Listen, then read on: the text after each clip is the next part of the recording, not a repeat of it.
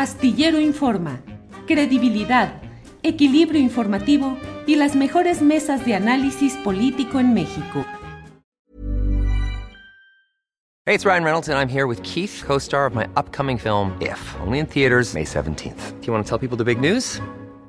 All right, I'll do it. Sign up now and you'll get unlimited for $15 a month in six months of Paramount Plus Essential Plan on us. Mintmobile.com slash switch. Upfront payment of $45 equivalent to $15 per month. Unlimited over 40 gigabytes per month. Face lower speeds. Videos at 480p. Active Mint customers by 531.24 get six months of Paramount Plus Essential Plan. Auto renews after six months. Offer ends May 31st, 2024. Separate Paramount Plus registration required. Terms and conditions apply if rated PG. Life is full of awesome what ifs and some not so much, like unexpected medical costs. That's why United Healthcare provides Health Protector Guard fixed indemnity insurance plans to supplement your primary plan and help manage out of pocket costs. Learn more at uh1.com.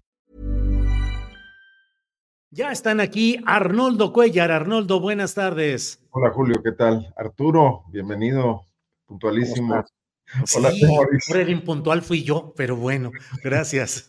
Temoris Greco, buenas tardes. Eh, yo, cre yo creo que más bien fuiste muy amable, le diste a Arturo tiempo de, de llegar, sí, sentarse. Sí, estaba viendo que si se asomaba, espérense tantito. Arturo, defiéndase, por favor, buenas tardes. Buenas tardes, Julio. No, no, no caeré en provocaciones. Eso, eso, muy bien. En tiempos de polarización no contribuiré al discurso eso. de odio. Demasiados eso. acuerdos en esta mesa, ya parecemos este Foro TV, mano. No, ¿qué pasó? Arnoldo, ahora sí. Número uno, sí estudiamos y sí, sí, para empezar. Sí. Oye, con, e, con eso del, del, discurso de odio, hoy este, bueno, pues Pascal Beltrán del, del Río, como hiciste notar, Julio, este, dijo que no iba a conducir su noticiero porque se va a dedicar a reflexionar sobre el periodismo libre.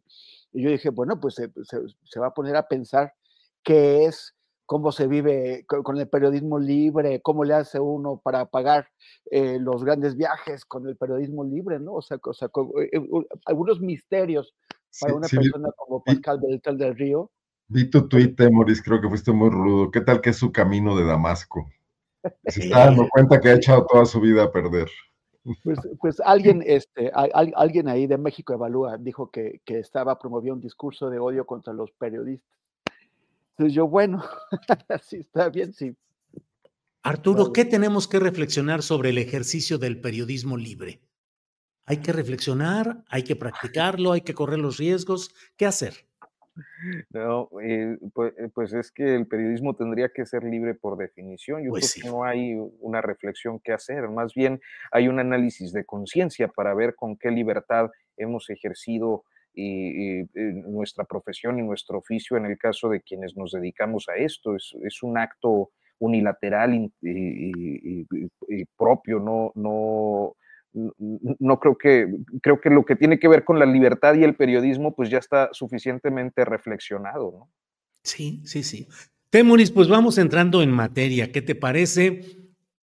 El tema me parece a mí inmediato, lo que está en estas horas es la muerte de Carlos Ursúa, un economista respetado por su gremio, eh, un hombre que tomó la decisión de apartarse de la condición de ser el primer secretario de Hacienda de la administración de Andrés Manuel López Obrador y que luego pasó a las filas de los contrarios de Xochitl Gálvez, pienso yo, en un absoluto ejercicio de su libertad personal y su libre criterio pero murió y se soltaron una serie de señalamientos entre los cuales destacaron Fernando Belauzarán, eh, eh, Gabriel Cuadri, el propio Manuel J. Cloutier, algunos otros, insinuando o señalando que esto pudiera ser un acto criminal contra un opositor. ¿Cómo viste este tema, Temoris? Pues mira, o sea, fue, fue una muerte inesperada, una, una muerte que, que debe está causando mucho dolor en su familia y en, y en sus seres queridos. Y, y, de, y, de, pronto ves pues, a esas aves rapaces eh, salir corriendo a tratar de generar este, dudas. O sea, ellos que, eh, que, lo compararon con lo que hizo Vladimir Putin con, con, con el opositor Navalny que acaba de, de ser asesinado en condiciones ter terribles en una cárcel en el círculo pol polar ártico, en donde lo tenían pues eh, eh, su sufriendo condiciones graves y, y, o, con otros asesinatos, o sea, que, ha cometido Putin. O sea, que, que, a ver, Putin es un asesino en serie. Eh, ha, matado a gente con, eh, eh, a balazos, con, con venenos. a, a, Prigozhin le tumbó un avión. o sea, y, qué clase de responsabilidad puedes tener cuando estás generando ese tipo o, reproduciendo este tipo de ah, ideas en, México sobre la base de nada. O sea, ¿hay algún, algún tipo de indicio, alguna evidencia, alguna denuncia? Los familiares han dicho que, por ejemplo, la, esposa de, Navalny ya dio una conferencia de prensa acusando a Putin de haber asesinado a su esposo. Aquí la familia de Carlos Ursúa ha dicho algo como que les parezca medio raro. Bastante tienen con el sufrimiento que les está causando eh, la muerte eh, eh, inesperada, prematura de Carlos Ursúa, como para además soportar pues a esos carroñeros, o sea, ¿cómo se los puede llamar?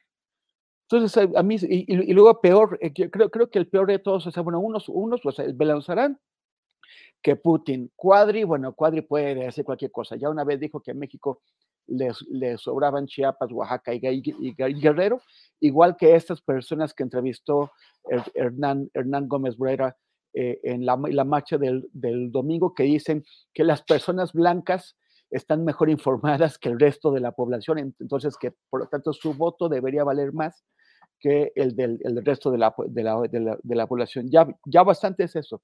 Pero Manuel J. Cloutier, Manuel Cloutier, el hijo, se pone a hacer un recuento de supuestas muertes convenientes, las, llama él, en donde genera la idea de que desde la presidencia de la República están asesinando personas, pero además de una forma pues bastante eh, eh, eh, irracional sería, ¿no? O sea, como que, ¿de qué le serviría a, la presidencia de, deshacerse de Carlos Ursúa. O sea, más, más o menos, ¿qué peligro representaba Carlos Ursúa para la presidencia tan grande que eh, eh, podrían tener la necesidad de, deshacerse de él? O sea, es, es, es, absurdo, pero además especialmente Cloutier. Su padre, eh, muchas personas creen que fue asesinado por el salinismo, por oponerse a las componendas que traía Luis H. Álvarez, eh, y, Diego Fernández de, Ceballos con Carlos Salinas de, Gortari.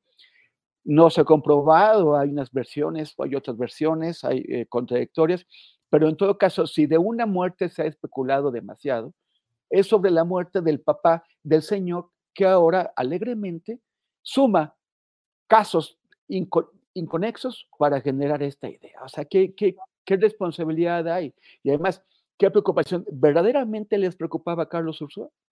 ¿O solamente están aprovechando su muerte para alimentar más la hoguera de las sospechas y las conspiraciones? Bien, Temoris, gracias.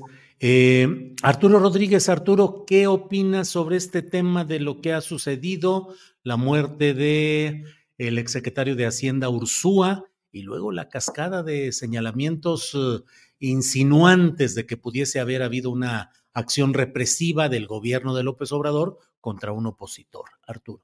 Y creo que el, tema con los mensajes es eh, de dónde vienen. O sea, yo veía los, los nombres de los eh, especuladores, eh, además de una manera muy eh, ¿cómo decirlo? Eh, de una manera un tanto cobarde, ¿no? Eh, sueltan la pregunta, ¿será una acción putinesca? Sí, sí, sí. Este, ay, me recordó a Putin. Sí. Es, es, dígalo cómo es, si tiene elementos, información que pueda generar al menos la sospecha, pues se debe decir cómo es, pero viene de actores políticos muy irresponsables eh, que han sido conocidos como tales a lo largo de sus trayectorias. Eh, ahorita los, los tweets que yo vi que los uh, posteó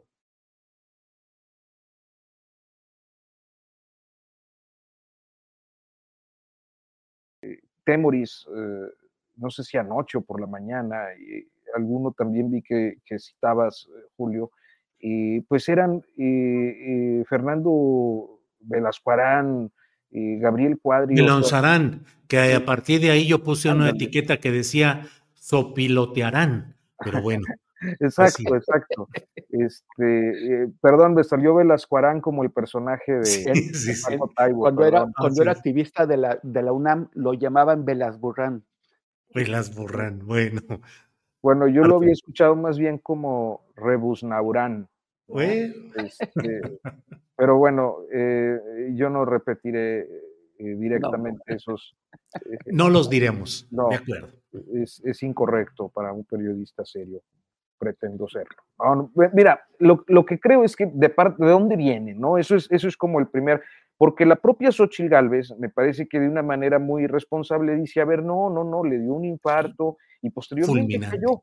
Es, es eh, eh, me parece que una actitud, pues, responsable de una candidata presidencial, lo digo eh, así como muchas veces la hemos criticado por otras cosas, este, e, en un contexto que efectivamente pues es, es de, dolor y de una situación eh, eh, crítica para su familia. Y entonces, ese, es mi... E, el segundo aspecto que me parece que eh, tiene que ver con la forma en la que se gestionan situaciones como esta en el sector público, y me refiero en concreto a la posición de la Fiscalía Capitalina, que de inmediato sale a decir que, no va a investigar porque falleció por causas naturales de acuerdo a su médico tratante.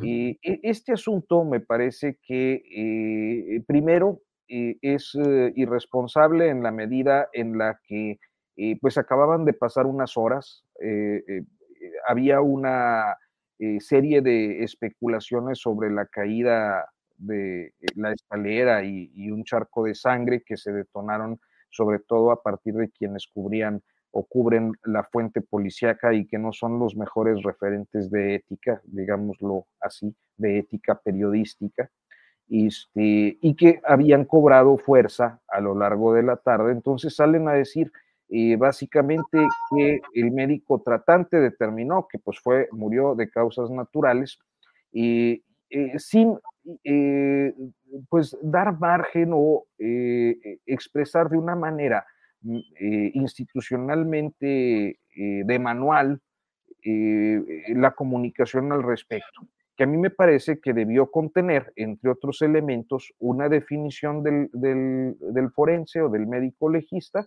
en su oportunidad y no salir tan rápido sino que eh, salir al menos a decir, eh, hay eh, la convicción o los elementos que nos permiten anticipar que pudo ser una muerte natural, pero estaremos informando sobre las conclusiones del, del forense y posteriormente, cuando el forense tuviera las conclusiones, pues emitir la comunicación oficial y evitar toda esta maraña. O sea, creo que hay responsabilidades tanto institucionales como de estos actores que eh, además yo diría son, son bastante menores, ¿no? Pero generan ruido, eso sí. Generan ruido. Arnoldo Cuellar, tu opinión sobre este tema de la muerte de Ursúa y las insinuaciones o las insidias que se desataron también. Arnoldo. Son los sospechosos habituales o los sospechosistas habituales, pero yo creo que cada día están más... Eh, degradados en la posibilidad de impacto que puedan tener sus comentarios o sus tweets. Yo incluso creo que el, eh, todo este movimiento Marea Rosa, etcétera, está en un grave predicamento porque Belauzarán es el, el jilguero preferido, el animador de sus, de sus mítines eventuales. Yo creo que tendrían que ya pensarlo mejor. Destacaría la actitud de Xochitl Galvez, que me parece, como ya lo dijo Arturo, muy responsable. Creo que al final del día hay en ese equipo directivo amplio, en ese equipo asesor, halcones y, unas gentes más ponderadas que ya saben que cuando se exceden se les revierte eh, las consecuencias, ¿no? Y que, están tratando de convertir a Xochitl en una candidata más creíble y más seria, después de que la llevaron con el Papa y salvaron la, la no gira de, Europa, ¿no? Entonces, me parece que ella misma mata eh, las desaforadas eh, exabruptos, de, digo, válgase la redundancia, porque los exabruptos siempre son desaforados, de estas personas, de estos personajitos, ¿no? Que, que, que, pues andan a la búsqueda de una chamba y yo creo que queriendo quedar bien, si no con Xochitl, que es probable que no tenga muchas chambas para ofrecer, con Claudio X González, que probablemente sí les pueda conseguir algunas, ¿no? Entonces creo que es un incidente absolutamente menor, incluso creo que ni siquiera mete ruido el apresuramiento de la, de la fiscalía y que el, que el hecho de que la propia Xochitl salga y, y dé sus condolencias y diga que no hay mayor tema, pues los pone en una mayor evidencia, ¿no? Entonces, ahí dejaría las cosas y nada más recordar que hay otro asunto de una muerte sospechosa en otro de los muy destacados opositores a este gobierno, que es el abuelo de Carlos Loret de Mola, el exgobernador yucateco y periodista Carlos Loret de Mola Medis, que muere en un accidente en Guerrero cuando su auto se desbarranca, y que también se escribió un libro sobre eso a cargo de, de Rafael Loret de Mola, su hijo, ¿no? Sí, sí, sí, claro. No solo, no solo es Cloutier. Sí, así es, así es. Eh, bien, Temoris Greco, déjame poner este, mm, esta información referente a que eh, pues un juez está anunciando que eh, Emilio Lozoya debe seguir cursando su proceso en prisión domiciliaria, no en la en el reclusorio en el que actualmente está y ante ello la propia Fiscalía General de la República eh, emite una opinión en la cual dice que quiere dejar muy claro que Emilio N no ha ganado ningún juicio al que el Ministerio Público de la Federación lo ha sometido y solo ha obtenido de jueces y magistrados de la Federación privilegios procesales totalmente injustos y desproporcionados. Se quejan de que los han excluido de pruebas, eh, de que mm, el juez Genaro Alarcón López ha beneficiado injustamente a Lozoya y en concreto se le deja en libertad procesal para que así continúe su juicio. Y dice, eh, según las estimaciones, podría ser que hoy mismo pudiera estar libre Emilio Lozoya. Ya lo sabemos que pueden interponerse una serie todavía de objeciones o argucias, es probable, no lo sabemos, pero, pero por lo pronto esta es la decisión y bueno, ¿cómo lo ves, Temoris Greco? Tu micrófono. Tu micrófono. Que, gracias, perdón, que hay un restaurante de las Lomas que va a recuperar un cliente, eso, está, eso está muy bien, van a tener nuevas fiestas. Sí, Finalmente Es, es como bastante cínico que la fiscalía se queje de los privilegios injustos que le, que le están otorgando, que le está otorgando el juez a Lozoya para, para, para llevar a cabo su juicio en libertad, cuando el propio Gers Manero era el que lo mantenía en libertad.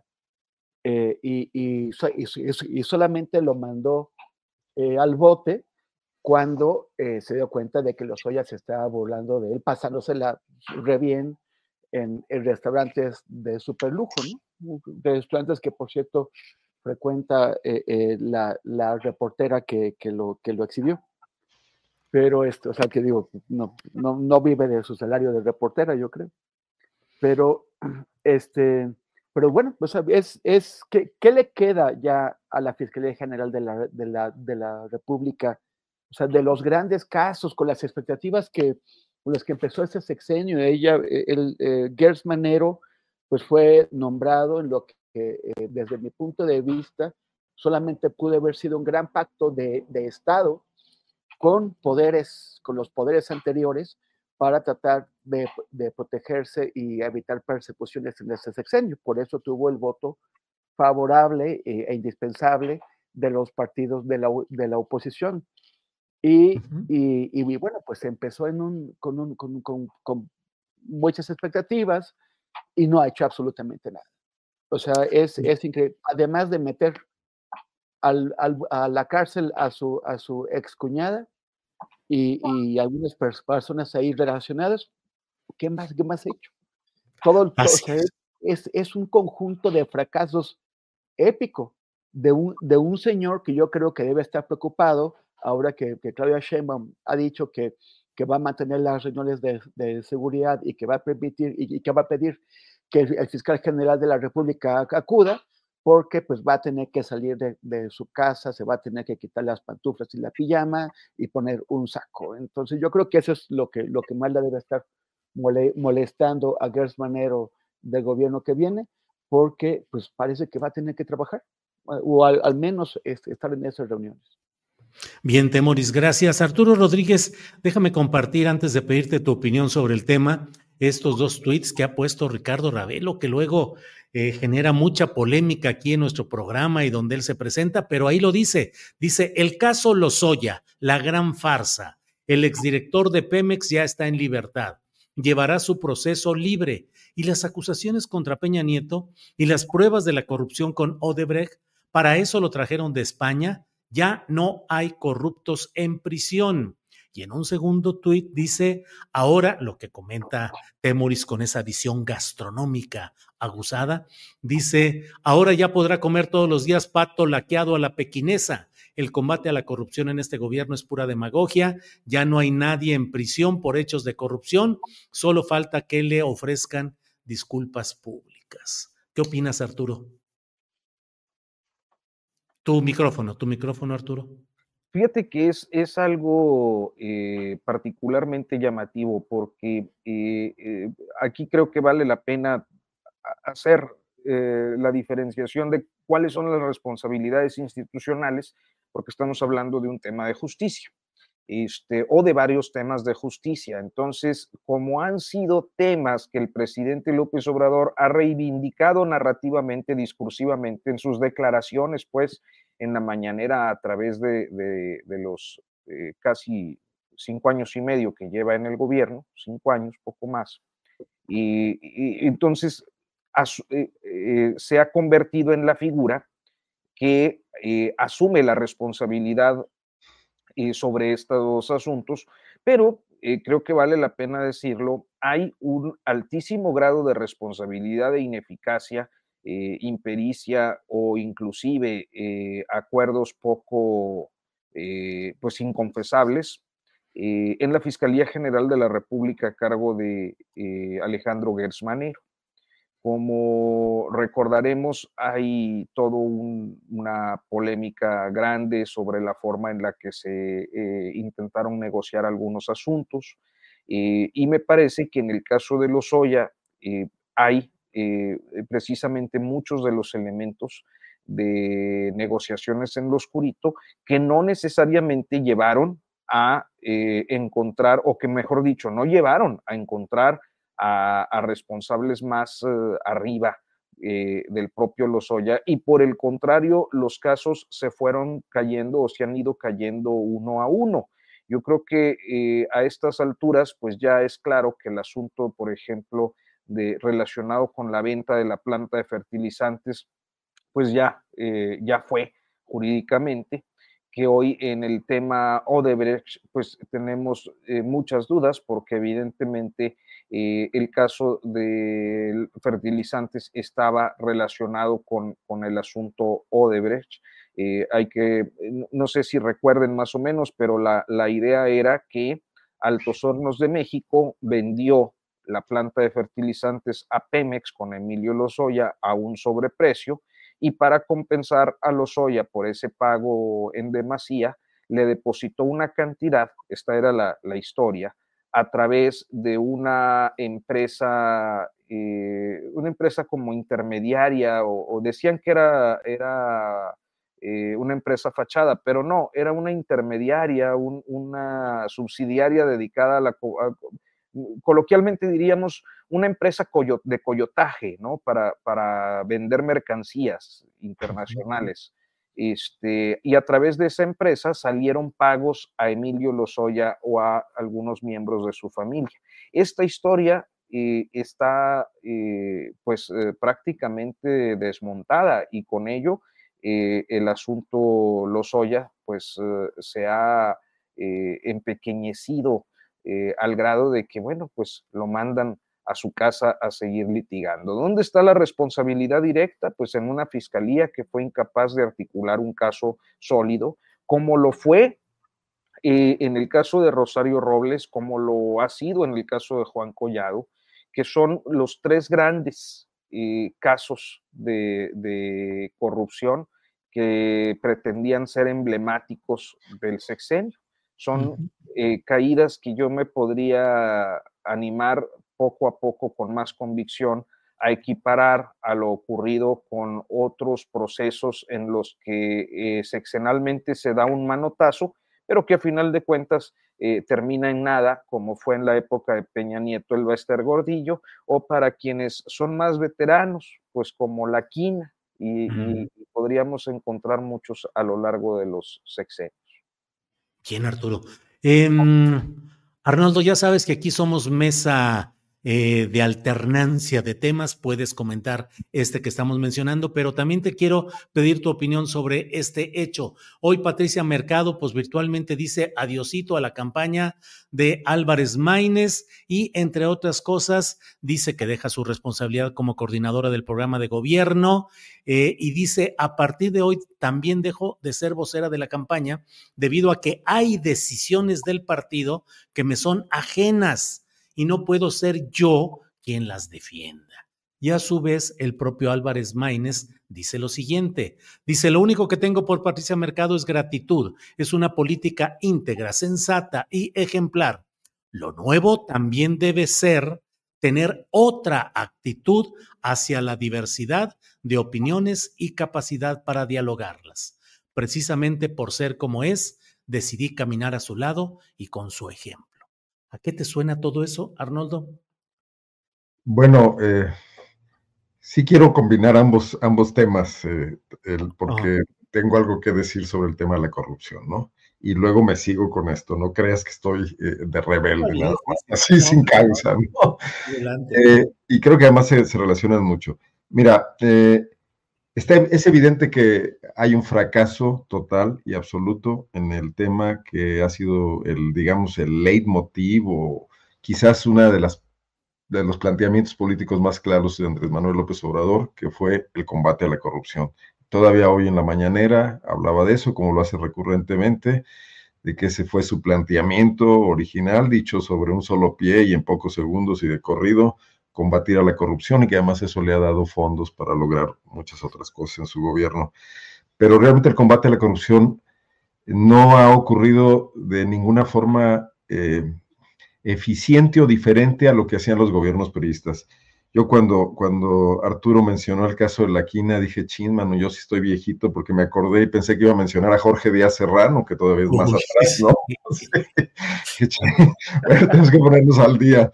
Eh, los gobiernos puristas hicieron esto que parece que repitió Gertz, que trabajó en esos gobiernos y que el presidente López Obrador le permitió, le toleró, estuvo de acuerdo, de un asunto emblemático, mediático, mal trabajado penalmente para dar la sensación de que se estaba haciendo algo en ese tema. Pero eh, salvo Miguel de la Madrid, que hablaba de, tuvo que hacer una campaña debido a los excesos de López Portillo, hablando de, la renovación moral de la sociedad, que la que hacía falta era la renovación moral del gobierno, porque la sociedad no era tan, tan no, inmoral. Pero ese, era, de la Madrid. Por eso, de la Madrid hizo esa campaña porque le tocó la herencia de López Portillo, se vio obligado, pero realmente nadie había hecho un énfasis central en el tema de la corrupción y que únicamente como López Obrador, que nos entregue una situación eh, igual de insignificante y de, y de simbólica y de frustrante que los gobiernos periodistas, me parece un gran fracaso. Y en ese sentido creo que a Claudia Sheinbaum no le hace falta solo un segundo piso, sino el piso sobre unos sótanos bastante mal construidos de esta transformación. Porque además de que no hubo un ajuste, no un ajuste de cuentas, podríamos decir una, una rendición de cuentas de los gobiernos anteriores y sobre todo del anterior inmediato, tampoco se nota un combate a la corrupción en el gobierno actual y lo, lo, ves evidentemente en el escaso tamaño y peso que tiene la Secretaría de la, de la Gestión Pública y, los cambios que ha habido ahí y cómo se perdió una primera parte por devaneos políticos de la primera titular y luego cómo el, el actual titular, pues es que su nombre no logro retenerlo, es un burócrata que, yo creo que no sé qué esté haciendo adentro ahí del gobierno, pero hay casos de corrupción en este gobierno, se ven en las delegaciones estatales. En... In the market for investment-worthy bags, watches, and fine jewelry, Rebag is the answer. Rebag is a luxury resale platform where each piece is carefully inspected by experts to ensure quality and authenticity. Use Rebag to buy and sell finds from the world's top brands, including Louis Vuitton, Chanel, and Cartier. Head to Rebag.com and get up to 15% off your first purchase as a member with code REBAGNEW. Shop today at Rebag.com. That's R E B A G.com. And use promo code REBAGNEW for up to 15% off your first purchase as a member. Life is full of awesome what ifs and some not so much, like unexpected medical costs. That's why United Healthcare provides Health Protector Guard fixed indemnity insurance plans to supplement your primary plan and help manage out of pocket costs. Learn more at uh1.com. En el SAT, en, en, el, en el IMSS, etcétera, y no dice esta boca es mía. ¿no? Entonces, tampoco ahí hay una gran eficacia. Yo no dudo de que, de que el presidente esté convencido de eso, pero no está pasando nada abajo absolutamente. Y esto ya no va a ocurrir en lo que queda este sexenio. Entonces, sí es una, una obligación, un imperativo, incluso para profundizar y para, y para en su momento eh, tomar una distancia significativa frente a los señalamientos de que es una simple continuidad, una tapadera para que el gobierno de Claudia Sheinbaum, que seguramente ganar las elecciones, este, logre consolidarse, ¿no? Y logre tomar su perfil propio. Ahora bien, pues todos los partidos políticos, Morena incluido, Movimiento Ciudadano, mm, creo que sufriendo un desfonde fundamental y mostrando Dante que se le acabaron las, las cartas bajo la manga que traía para hacer trampa en el póker y mantenerse vigente y que realmente el partido construido en torno a una voluntad unipersonal de un individuo que además ya, ya se ve muy antiguo en sus prácticas y que es totalmente la, antítesis de cualquier modernidad como la que aspiran en su discurso, pues está, está haciendo crisis, ¿no? Y, bueno, entiendo perfectamente la decisión que, comentas, eh, Julio, por las candidaturas que están surgiendo, ¿no? Creo que ya Palazuelos se quedó corto, ya parece que Palazuelos es hasta un individuo más potable que las, que las otras designaciones que hemos visto en los últimos días, ¿no? Mostrando ya esta rebatinga de que a ver quién se deja, a ver quién nos acepta, a ver quién trae una lanita para hacer una campaña y nos da tres o cuatro votos, pero olvidando cualquier visión de plantear una política distinta y por supuesto clausurando en absoluto la tercera vía, ¿no? Así que Patricia Mercado, que hace una política que ha navegado con una imagen de coherencia, que se ha cuidado mucho, que sin duda establece los mismos acuerdos y negociaciones que otros políticos, pero que trate de hacerlo con más pulcritud y cuidando una imagen y, un capital que tiene, pues sí, ya otra vez decidió eh, eh, echarse para atrás frente a lo que está viendo, ¿no? Aquí en, en, Guanajuato estamos por las mismas, eh, ya se filtró la información de que un exdirector de periódico de la Organización Editorial Mexicana que salió de la OEM por corrupción, lo cual sí es un exceso absoluto y total, este, va a ser postulado como candidato a alcalde de, Irapuato, por ejemplo, por Movimiento Ciudadano, ¿no? Porque simple y sencillamente salió en pleito con sus socios panistas y ahora quiere desquitarse, ¿no? Claro. Bien. Muy bien. Arnoldo, gracias. Temoris Greco, eh, ¿descolgaron los tenis o qué sucede? ¿O ahora la ideología se mide o se mide por el color de los tenis?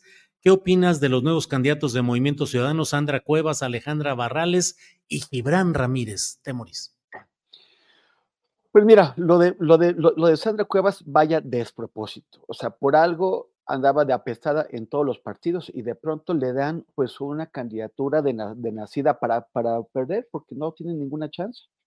A menos que la, que la coloquen en un lugar privilegiado de la lista pluri que, estaría, o sea, con los números que traen, que son bastante bajos, bastante más bajos de lo que sospechábamos eh, antes del, del Samuel Sasso, este, pues es, es muy eh, poco eh, probable que metan a, alguien como ella al, Senado.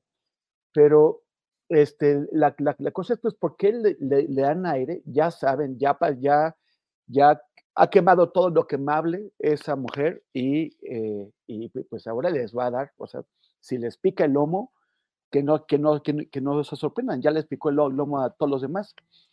Eh, eh, Alejandra Barrales, pues también por ahí va. El Gibran Ramírez, pues también es otro revivido. Gibran fue un caso, a mí yo creo, de una popularidad también muy inflada por Ricardo Monreal, en la época en que, en que Monreal tenía un gran poder como líder del Senado, como posible aspirante presidencial de Morena, todavía creíble en, ese momento, eh, Monreal pudo no solamente eh, darle posiciones como esta de la conferencia interamericana de seguridad social, en, donde, pues, según las denuncias, Gibran y sus amigos, en lugar de comportarse como, como, como ejemplos de la, de la nueva juventud de izquierda, se dedicaron a hincarle el diente como lo hacían los viejos priistas. Eh, eh, bueno, pues le dieron espacio en medios, promovido por Monreal. También parecía, eran, eran espacios que estaban pensados para el obradorismo, o sea, para darle al, al, al, presidente posiciones en tele, en algunos diarios y portales, eh, como, como para que se representaran las posiciones cercanas a la 4T. Pero de, pronto a Monreal le va mal y Gibran empieza a atacar al presidente y a la 4T y deja de, ser útil en medios de comunicación porque lo querían, no por el gran pensamiento de Gibran, sino porque representaba a la 4T y ya dejó de hacerlo. Entonces ya se, había borrado, se, eh, se, había desaparecido del mapa Gibran y ahora lo rescatan también, pues vamos a ver qué le dan, porque también es difícil que le puedan encontrar una, una posición. Me preocupan más otros personajes, ¿no? El, ya mencionado Palazuelos, que, que, es un tipo que no solamente le parece muy divertido presumir en videos y en entrevistas que mató a una persona, sino que, que además eh, está ligado a toda una, la, mafia de, despojos que eh, ha plagado Tulum y la, y la costa del Caribe de, de México. Y, y, es, y es, un, es un impresentable. Pero también encontré otro que todavía no, me parece que no, no se anuncia oficialmente si le van a dar una candidatura o no, pero ya un medio que sea político eh, lo menciona como, como entre el grupo de priistas que están buscando candidaturas en MC, que es Mario Moreno Arcos. Mario Moreno Arcos, que fue el presidente municipal de, de, Chilpancingo, a quien el líder de la Cámara Empresarial Local, eh, Pio Quinto Damián Guato, lo acusó de un atentado en el que mataron a la nuera de, ese señor, hirieron a su hijo y también casi le dan a él. Y él dijo que el, el, responsable era Mario Moreno Arcos, un narcoalcalde. Y lo que encontré hoy, que no estaba enterado, pero hoy buscando información, encontré que este hombre, Mario Moreno Arcos, apareció en los Wikileaks, eh, digo, en los Guacamaya Leaks, en, en, este hackeo de documentos de la Secretaría de la Defensa Nacional y aparece señalado por los militares, por la inteligencia militar, como integrante de los, del grupo de los criminal de los rojos. Eso es un secreto a voces en Guerrero. O sea, nadie, nadie en Guerrero se sorprende de que liguen a Mario Moreno Arcos con los rojos. Nadie. Pero eh, lo que no se sabía o lo que yo no conocía en particular era que la propia Secretaría de la Defensa lo tenía ubicado así. Y ahora ese tipo de personajes quieren ser candidatos de movimientos A mí no me sorprende que eh, eh, Patricia Mercado diga, perdón, a mí esto de representar todas las cochinadas que están haciendo, perdón, yo me voy a mi casa, arréglenselas como puedan, yo no le entro, porque, porque es, o sea, ¿cómo vas a defender eso? Claro. Temoris. Eh, bien, eh, Arturo, permíteme nada más poner, aunque ya tocamos el tema, nada más quiero agregar este, estos tweets. Mira, primero el tuit específico de Pascal Beltrán del Río, director del diario Excelsior y conductor del noticiero matutino de imagen en radio, dice, estimados todos, hoy no conduciré el noticiero. Necesito un día para reflexionar sobre el futuro del periodismo libre. Ya les informaré a qué conclusiones llegué los abrazo. Eh, ta, ta, ta, tan. ¿Qué sucede? ¿Qué sigue? No, será, que no, será que nomás está crudo? ¿Qué sigue? La especulación. Y todo, el mundo esperando sus conclusiones. Sí, queremos saber, a ver, que nos ilumine, que nos ilumine este, este señor. Pero mira, rápido la especulación, la insidia y el intento de construir esa narrativa que les conviene. Felipe Calderón aparece y dice, ojalá no se trate de reflexionar sobre un atentado específico en contra de tu libertad como periodista, Beltrán del Río. Sé que tu talante democrático no lo permite y al parecer México ya no los permitirá más. Felipe Calderón, ojalá no sea un atentado contra tu libertad, tu talante no lo permite, en fin, la insidia, el soltar la idea de que sí, seguramente viene un azucenazo más en camino. Bueno, pero, supongamos que es cierto, porque está interesante. O sea, que, que sus altos jefes, que son empresarios destacados, que no son precisamente cuatroteístas, le dijeron a Beltrán, a ver, te está pasando la mano. Pues habría que protestar contra el poder corporativo en los medios, no contra la presidencia de la República. Y si esos empresarios sufrieron una insinuación de Jesús Ramírez y le hacen caso, pues también estamos frente a qué, ¿no? Yo creo que tendrían que asumir su propia responsabilidad. Pues sí. Y el pues, por estar trabajando con ellos, ganando un buen sueldo ahí durante tanto tiempo y seguramente prestándose a otras consignas. Yo creo que ahí vamos a ver eh, lo que yo he planteado, hemos planteado muchos en estas ocasiones, pruebas de que hay esas llamadas telefónicas, presiones, comidas que hagan que determinados periodistas dejen la conducción de sus espacios o espacios editoriales por escrito. Yo no conozco hasta este momento a nadie que haya mostrado periodísticamente, como periodista, que pruebe y diga, a mí me citó mi director fulano, me dijo que le había hablado el funcionario perengano y que bla, bla, bla. Nadie, absolutamente hasta este momento nada. Insinuaciones, eh, dadas las circunstancias y todo ello, sí, pero pruebas periodísticas no. Arturo, perdón. Porque el periodismo libre debería defenderse primero ante sus propios patrones y empleadores, si no, no sería libre. Y como no se puede ya entrar en ese terreno, pues, es, que no existe el tal periodismo libre en esos medios corporativos. ¿no? Bueno, ahí está, ahí está el tema. Perdón, Arturo, por irrumpir con este tema distractor. No, no, mira, libertad de expresión siempre es un tema relevante. Y yo creo que muchas veces, eh, eh, personalmente, yo nunca hago públicas mis, mis cuitas eh, profesionales, ¿no?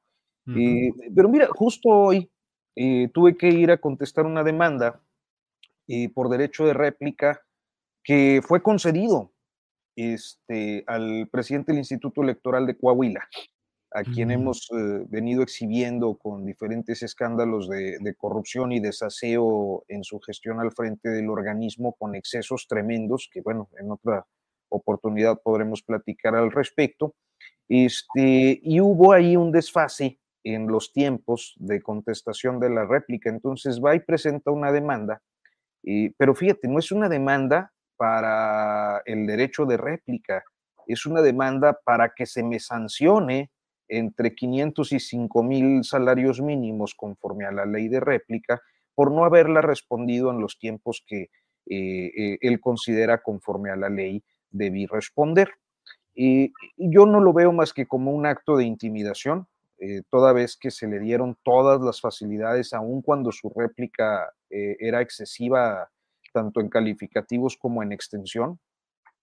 y eh, apenas acababa de entregar el, asunto este a la, a la, al, juzgado de distrito, eh, la contestación de la demanda, cuando me llega un notificador de la, de la Secretaría de Fiscalización del Estado de Coahuila, que es una secretaría que se dedica pues, a, la recaudación de impuestos, para notificarme que se me va a imponer una multa por un, un desfase también mínimo.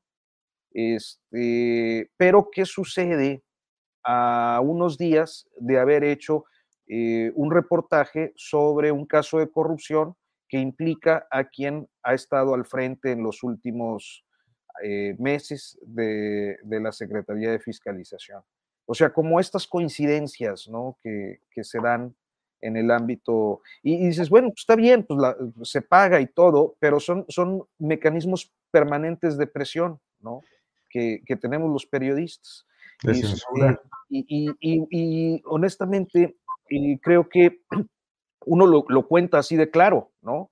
Esto es lo que está pasando, eh, asume uno su responsabilidad cuando la tiene, pero, pero eh, eh, lo dices con claridad, o sea, yo lo digo con claridad, quienes me están presionando, me están este, tratando de, amedrentar con sus acciones desde las instituciones en las que ocupan, pues estamos hablando de Rodrigo Paredes Lozano, presidente del Instituto Electoral por un lado, y de Javier Herrera, eh, eh, este hombre que controla la fiscalización del estado de Coahuila, quienes han sido exhibidos en reportajes eh, periodísticos. Pero no ando con que hay una persona que, pues, ¿qué es eso, no?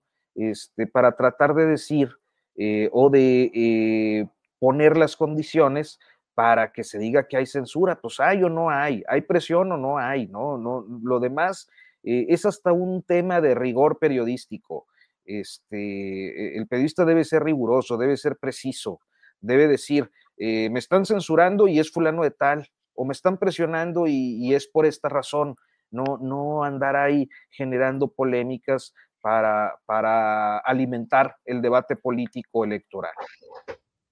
Bien, Arturo, gracias por la reflexión y atentos y además un día de estos vamos a invitar a algún abogado que conozca muy bien el tema de derecho de réplica. Yo lo leí, lo estudié cuando acudí a la conferencia mañanera de prensa por el tema de la Sierra de San Miguelito y la verdad es que hay una percepción equivocada de la exigencia de que se tiene que dar derecho de réplica solo porque alguien considera que un tema eh, tratado en un eh, trabajo periodístico le afectó y que tiene el derecho a las expresiones y elucubraciones que quiera. El derecho de réplica tiene que estar circunscrito a la réplica específica en el tiempo y en las circunstancias en las que fue mencionado y sin que implique juicios de valor respecto a otras partes del trabajo periodístico en general, del medio o la persona a la que se afecta.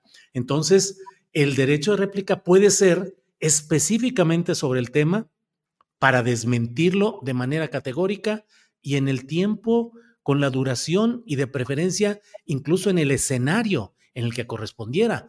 Cuando yo estudié este tema, dije, bueno, si yo me voy a demandar que se me otorgue el derecho de réplica, me tienen que otorgar incluso el uso del podio presidencial, porque desde él fue desde el cual se emitió lo que yo estoy replicando. No lo hice por otra serie de consideraciones, pero hay que tener mucho cuidado y ojalá un buen abogado, además de los que tú conozcas en Coahuila, Arturo, nos ayude a esclarecer estos temas y estar atentos a este tipo de excesos en, desde el poder. Sí, Arturo. Sí, la ley de réplica e, es eh, absolutamente desventajosa para, para los eh, medios de comunicación. O sea, eh, son escasísimas las garantías que, se dan a, los...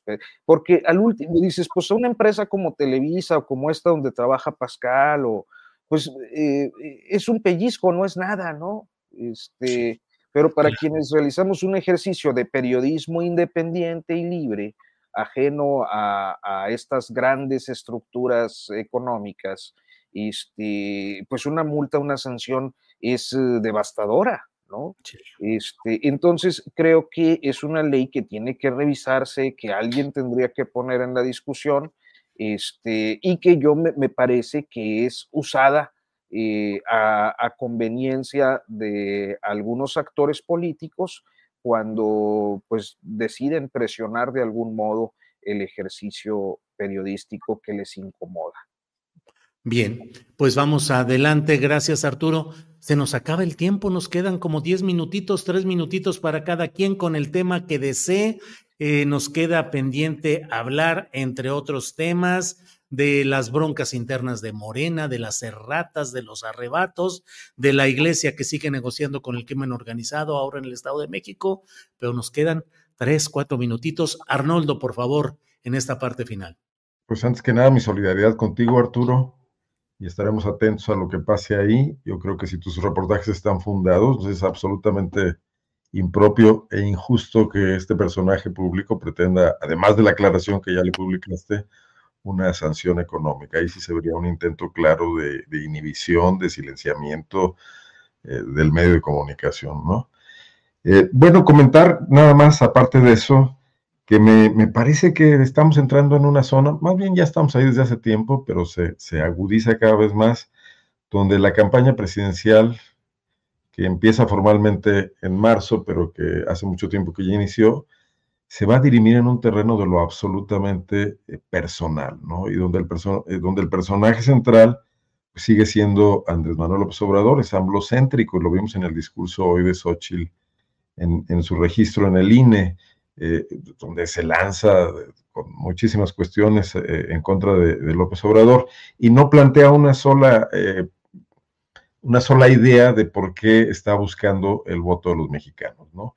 Eh, no vamos a escuchar muchas ideas y también esta sobriedad que, Claudia Sheinbaum ha, tomado y las dificultades que tiene para que incluso cosas que muy probablemente no le gusten, que debe haber muchas del gobierno eh, de Andrés Manuel López Obrador y del acompañamiento que hizo desde, la, desde otro gobierno, que fue el de la Ciudad de México, y que ideas que puede tener para mejorar las cosas, pues tampoco las podrá eh, exhibir, porque en este tono polarizante y personal serían retomadas por la oposición para, para tundirles y para tratar de dividirlos y además ya el presidente ha mostrado también una excesiva susceptibilidad frente a eso. Entonces vamos a desperdiciar un tiempo vital para la democracia mexicana, que aunque tengamos discrepancias sobre la funcionalidad de esta democracia, unos piensen que está amenazada por unas cosas y otros pensamos que está amenazada por otras, de todas maneras es la oportunidad para tratar de abordar, iluminar, quizás no solucionar, no se solucionan en el debate público simplemente, pero se pueden aportar ideas, pues, los grandes problemas que estamos enfrentando, que son reales, que son objetivos, que nos están eh, eh, deteriorando cada vez más nuestra calidad de vida y que están ahí como el tema de, la sequía histórica y la escasez de agua y lo que se viene y la mayor demanda, el tema de una ausencia de planeación en ese sentido, cuando además estamos están muchos entusiasmados por la atracción de empresas, por la situación actual eh, de la globalización, o el tema migrante, que estará ahí también presente junto con el otro grave que, de, la, de la inseguridad. Y de, creo que de eso se va a hablar muy poco, porque nada más el tema va a ser López Obrador tiene la culpa de todo, o López Obrador no pudo hacer nada porque le entregaron una enorme corrupción. Con estas dos mujeres que por primera vez contienden, pues un poco autoborradas en su protagonismo electoral, digo, de seguir las cosas como van hasta ahora, eh, confío en equivocarme, porque no, no, no, porque están centradas en esa, en esa pugna, ¿no? Que, que, bueno, pues que se marcó así en todo el sexenio, por un poco también el diseño de quienes propulsaron la candidatura de Xochitl Gálvez, que es desde el anti-López Obradorismo más claro y sin muchas ideas acerca de lo que quieren para el país, ¿no? Bien, Arnoldo, gracias. Temoris, por favor, eh, la última intervención de esta mesa, por favor, con el tema que desees. Oye, pues este, el tema de, Julian Assange, que es el, fundador de, Wikileaks, un, hombre que eh, creó la plataforma mediante la cual cualquier persona podía eh, subir informaciones, filtrar informaciones de manera segura sin ser identificada y de, y de, y de esa forma, sobre todo en 2010, pero más adelante también, eh, conocimos muchísimos crímenes y abusos cometidos por el gobierno de Estados Unidos eh, eh, y, por, y, por, y, por, su ejército. Y la venganza ha, ha, sido tremenda. Ha, habido una, una, persecución desde entonces, ya son casi 14 años, de los cuales pasó siete años pues recluido en la Embajada de Ecuador en Londres y después ya cinco años en una prisión de alta seguridad en una eh, celda de, confinamiento en, Gran Bretaña. Y el día de hoy eh, empezó la discusión, una, una audiencia de la, de la alta corte en, Londres. Mañana será el segundo día de la, de la audiencia. Y los jueces, pues es, es, es el último recurso, el último recurso. los jueces van a, van a determinar si le permiten a Assange hacer una última eh, apelación para, para que no la extraditen a Estados Unidos o si por lo contrario lo extraditan de inmediato. Ha habido muchas personalidades y gente en el mundo que se ha manifestado eh, en defensa de, Assange, en defensa de la libertad de expresión, en defensa de la libertad de denunciar crímenes, porque de todos estos crímenes que sean conocidos, por ejemplo, eh, un video tremendo eh, que, que, se hizo en Irak lo grabaron los tripulantes de un helicóptero militar de combate, Apache, que están dando vueltas encima de un grupo de hombres, donde hay dos que son periodistas de Reuters y, otros, y otras 16 personas que están con ellos en la calle. no tienen una actitud de nada, no, están amenazando al helicóptero, no, no traen armas, ni siquiera tratan de esconderse, están tranquilos y de pronto el helicóptero los masacra y los mata a todos, incluidos los colegas de Reuters. Este, este, este crimen, este crimen brutal, se escondió. Eh, Reuters sospechaba de ello, pedía el video que, que, se sabía que el helicóptero había tomado. El ejército se lo negó eh, durante varios años hasta que finalmente alguien lo, lo, filtró a, través de, Wikileaks. Todos los responsables de los crímenes que hemos conocido a través de, Wikileaks, ninguno de ellos ha sido molestado, a nadie lo han investigado, mucho menos lo han llevado ante un juez. Pero eh, a Assange lo están eh, eh, a, pues a punto de extraditarlo a Estados Unidos, donde en, enfrenta cargos por espionaje, o sea, son 18 cargos por, que, que pueden acumular hasta 170 años de prisión por esta gran venganza que, que quiere ejecutar Estados Unidos contra Assange.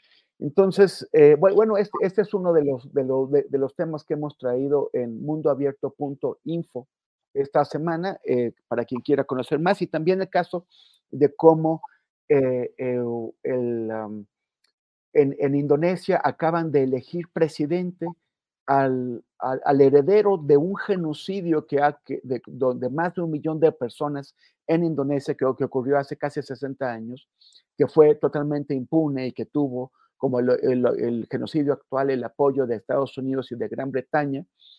Y eh, el, el, que acaba de, de, ser electo presidente no fue perpetrador de, de, de, genocidio, era muy joven, pero sí era el yerno de Suharto, que fue el perpetrador, y el, que, que, ahora es presidente, que es el general Subianto, pues fue el comandante de las fuerzas especiales eh, indonesas que cometieron matanzas en, en, Timor del Este, en Papua eh, Nueva Guinea y también contra jóvenes indonesios que se, que se manifestaban contra la dictadura de Suharto. Y ahora acaba de ser pues electo presidente con el voto de los, de los jóvenes. Sí. Eh, parece que la, a la juventud le dio igual lo que había hecho en el pasado, le importó más el TikTok y el Instagram del hombre, donde aparece acariciando gatitos y bailando, y fue electo presidente. Entonces, bueno, invito a que visiten mundoabierto.info. Muy bien, gracias, Temoris.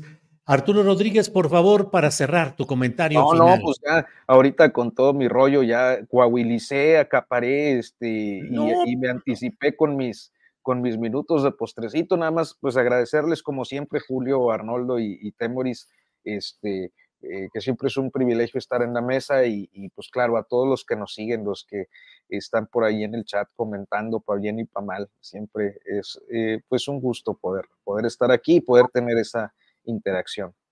No, al contrario, Arturo, es un tema de interés nacional, de interés colectivo y estamos muy atentos a lo que suceda por allá, siempre con respeto a tu trabajo periodístico. Arturo, gracias. gracias. Buenas tardes. Buenas luego. tardes.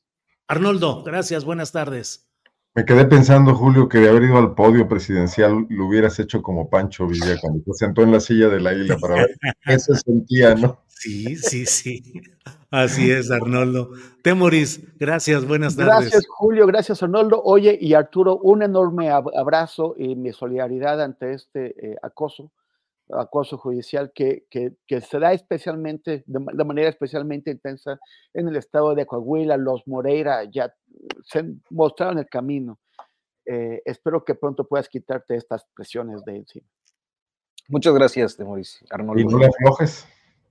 No, muy bien, coahuilense. Al contrario. Así es. Gracias en el barrio los chingadazos ingren. Los chingadazos ingren. perdón, perdón, perdón. No, pues así es. Así nos van a desmonetizar. Sí, no, too late. Oh, si fuera por eso, bienvenida a la desmonetización. Gracias a los tres. Hasta la próxima semana. ¿Te preocupas por tu familia? Entonces, ¿por qué darles solo huevos ordinarios cuando pueden disfrutar de lo mejor? Eggland's Best, los únicos huevos con ese delicioso sabor fresco de granja, además de la mejor nutrición, como 6 veces más vitamina D, 10 veces más vitamina E y 25% menos de grasa saturada que los huevos regulares, además de muchos otros nutrientes importantes. Así que, dales los mejores huevos. Eggland's Best, mejor sabor, mejor nutrición, mejores huevos. Hola, buenos días, mi pana. Buenos días, bienvenido a Sherwin Williams. ¡Ey! ¿Qué onda, compadre? ¿Qué onda? Ya tengo lista la pintura que ordenaste en el ProPlus app. Con más de 6.000 representantes en nuestras tiendas listos para atenderte en tu idioma y beneficios para contratistas que encontrarás en aliadopro.com. En Sherwin Williams somos el aliado del PRO.